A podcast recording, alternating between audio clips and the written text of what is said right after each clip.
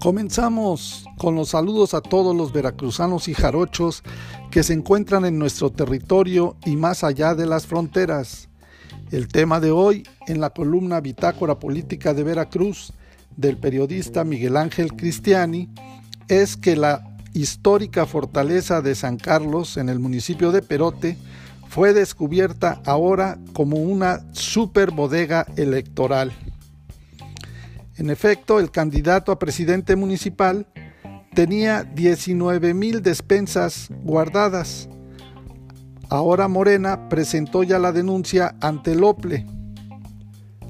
Habría que recordar que por mucho menos le tumbaron la candidatura a gobernador de Guerrero a Félix Salgado Macedonio. Es por eso que si los partidos de oposición a la coalición Veracruz va, integrada por el PRI, PAN, y PRD se ponen abusados, deberían de aprovechar el escándalo político que eso significa. El hecho de que hayan encontrado en el municipio de Perote 19 mil despensas que el candidato a la presidencia municipal por el PRI, Delfino Ortega Martínez, tenía almacenadas para repartir durante su campaña. Ese hecho no es cualquier cosa. Si tomamos en cuenta que el candidato al gobierno del estado de Guerrero, Félix Salgado Macedonio, le tumbaron la candidatura por no haber declarado 19 mil pesos en actos de precampaña. Pues acá en el terruño veracruzano son 19 mil paquetes alimentarios que servirían para coaccionar el voto en plena campaña electoral. Ya este jueves los representantes de Morena presentaron la denuncia en contra de Delfino Ortega Martínez, candidato a la alcaldía de Perote por la coalición Veracruz Va, por realizar entrega de propaganda electoral en forma de paquetes alimentarios y coacción del voto. Se difundió que los representantes de Morena ante los organismos electorales, maestro David Agustín Jiménez Rojas y el maestro Gabriel Onésimo Zúñiga Obando presentaron una denuncia ante el órgano público electoral de Veracruz en contra de Delfino Ortega Martínez, candidato a la alcaldía de Perote, por la coalición Veracruz Va, por realizar entrega de propaganda en forma de paquetes alimentarios. De entrada, si el OPLE, que preside todavía Alejandro Bonilla Bonilla se pone estricto y en su papel, pues lo mínimo que debería hacer es quitar la candidatura a Delfino Ortega. Como nosotros no somos abogados, mucho menos especialistas en derecho laboral, se supone que por las características del hallazgo, también se debería de presentar la respectiva denuncia ante la Fiscalía Especializada en Delitos Electorales o cuando menos ante el Ministerio Público para que tomen cartas en el asunto también. Se supone que para eso existe todavía el Tribunal Estatal Electoral.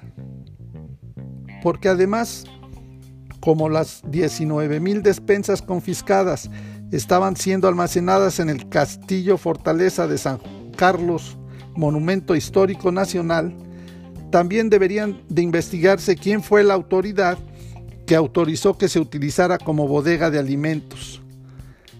Las autoridades respectivas tendrían que comenzar por llamar a cuentas a quienes son los responsables de la fortaleza de San Carlos, ubicada precisamente en el municipio de Perote, para a partir de ahí empezar a jalar el hilo de los responsables. Inocentemente, pensaron que como muchos sitios históricos están cerrados por la pandemia, no se iban a dar cuenta los vecinos de que estaban introduciendo cajas de alimentos para preparar las despensas. Pero precisamente una denuncia de los peroteños fue lo que permitió llegar a descubrir el enorme cargamento.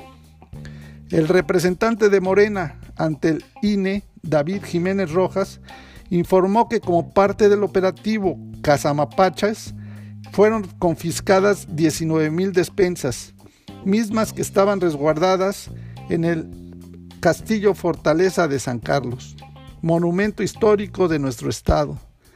señaló que es lamentable que la corrupción de los pseudopolíticos trasgredan incluso los sitios emblemáticos, que lugares históricos se utilicen como bodegas de corrupción. Así también el representante de Morena ante el INE, Gabriel Onésimo Zúñiga, subrayó el operativo sigue dando resultados. Estamos presentando las pruebas de cómo el PRI, PAN y PRD, ahora vestidos de la coalición Veracruz Va, siguen coaccionando el voto, aprovechando de la pobreza del pueblo de Veracruz, comprando votos con despensas.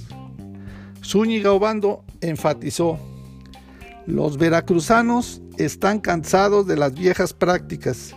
Ellos son los principales elementos de este operativo que sigue dando resultados. Ambos hicieron un llamado a los veracruzanos a no bajar la guardia y continuar la jornada de cazamapaches, porque la transformación en Veracruz es verdadera y es producto de la lucha de todos los ciudadanos. Y eso que las campañas electorales para elegir a los 212 ayuntamientos en Veracruz apenas comenzaron esta semana. Como esto no se acaba hasta que se acaba, todavía hay muchas cosas por ver y reportar dentro de la bitácora política veracruzana. Contáctanos en nuestras redes sociales en www.bitácorapolítica.com.mx.